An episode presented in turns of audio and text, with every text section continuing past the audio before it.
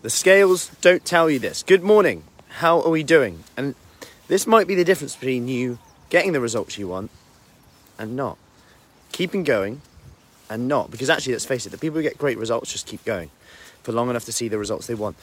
So this comes off the back of a message that um, was put in our uh, Fruity Fit WhatsApp group yesterday. Um, and one of the ladies just mentioned that it dawned on her that she hadn't run this event that she's running, uh, flower show by the way, um, for since 2019, and she realised that when setting up, when setting up, hey Tracy, how are we doing? When setting up, she realised all these little things. The step ladder wasn't out. She normally uses a step ladder to get up. That she was kneeling down. That she was just doing more stuff.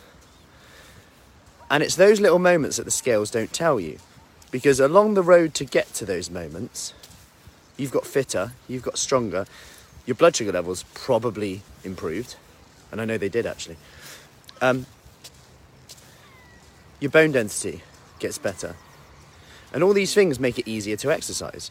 Easier to say yes to the five minute exercise workout, the 10 minute workout, the 20 minute workout, which are better than doing nothing. And that sounds really obvious, but we often prefer to do nothing than do the than do than do something that isn't perfect.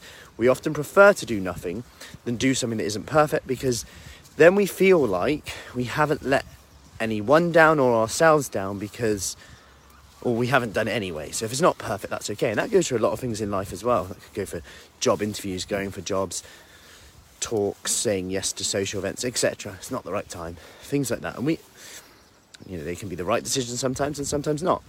This is just a reminder sometimes also in how we see problems. Good morning, Jane. How are we good? How are we going? How are we doing? How's it going? That's the one. Um, drop a replay in the comments if you're on replay, by the way.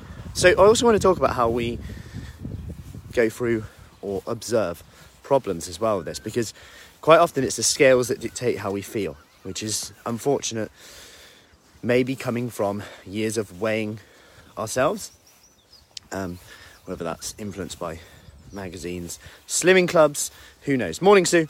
And the scales are still an important measure, don't get me wrong. They're one measure of many, and they do have correlation with certain diseases, as does waist and hip ratio. In fact, waist and hip ratio is one of the best things you could do. However, it's intrusive, which means that it's not often used because you know if you go to see someone or especially in today's world, um, they'll have to do a measurement, and you know there's more room for human error as well. Um, so there's all these things that come up as well. So what, I'm, what I want to go through now is how we perceive the scales going up and down as a problem. Now, note that women, especially, can fluctuate four pounds daily as quite a norm. It could be higher than that, depending on menstrual cycle hormones. So just bear that in mind. And that's why, for some people, they actually prefer to weigh daily and then take the average over the week. So if you weighed yourself seven days a week, then divided, add them all their numbers up, divided by seven, that might help you look at fluctuations for what they actually are. Oh, actually, fluctuations do happen, but it's the average over the week, rather than going up, down, up, down on a weekly basis and just catching it on a day where you're feeling a bit bloated. And then it puts you down. Then you eat more. Then it defeats the object of what we're trying to do. Sound familiar? Let me know. Hey, Lisa. So, I want to get clear on that first, but that doesn't mean you even have to weigh yourself. It could be that you focus on the habits. Because if we're not doing the things that we know we need to do, then why are we just measuring the symptom of that? Because that's all it is, really.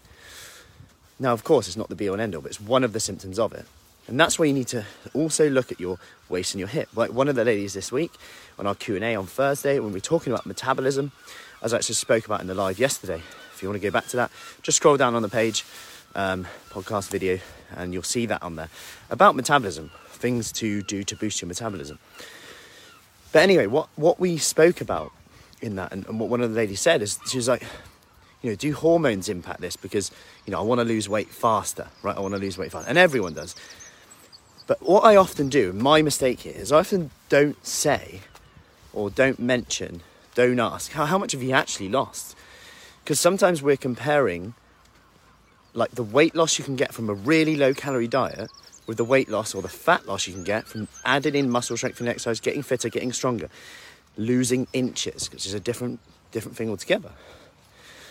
So she's lost lots of inches from her waist and hips, then lost five pounds in five weeks, which is textbook stuff, really. Plus, what she does know is that she's losing body fat because her in- waist, hips are going down as well. Now, what she also knows is she's getting fitter and stronger, and this is the key bit. She's not actually finding it hard. And I said, okay, you could double your results, but if you find it hard and it's laborious and you can't wait till the end point, how do you feel then? Well, I probably wouldn't do it. Okay, cool. So, are you happy? Are you happy with losing 52 pounds in a year? Yes. Well, you're on on average, you're you're on course for that right now. And it's about seeing these problems slightly differently. And what if you just chose not to get annoyed by the number on the scales today? What if you just chose because there is an alternative here. You could be annoyed with it, and what do you do? Okay, if you just chose not to be annoyed with it, how do you act instead? And you could relate this to to like life in general. Like for example, um, you know, coming down here, right? Um, this is Porth, this beach is. I just drive around to find signal to do this, really. Um, so, um, driving down um, when there's loads of traffic, that can that can be quite frustrating and annoying. First world problem. Don't get me wrong, but you can sometimes I'm like, oh yeah, oh, the traffic. But actually, I can choose to be annoyed, or but ask the question, okay, what would I do if I wasn't annoyed at this? What would I do if I wasn't frustrated? What if this wasn't a problem? What if this wasn't annoying? What if I just chose not to be annoyed at it? What if I chose not to be annoyed at it, I just wouldn't be wasting energy talking about the traffic, and I'd probably mess around with the kids in the car, do a bit of work, which would then take time away where I've got to do work in the future. I could work on something else. I could talk. I could ring some. You know, there's all these things we could do instead.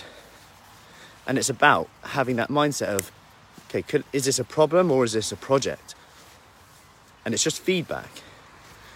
But where you're wa- think where you're wasting energy in these situations. It could even be about someone else. Like you know, I've talked about this before, like Chinese whispers.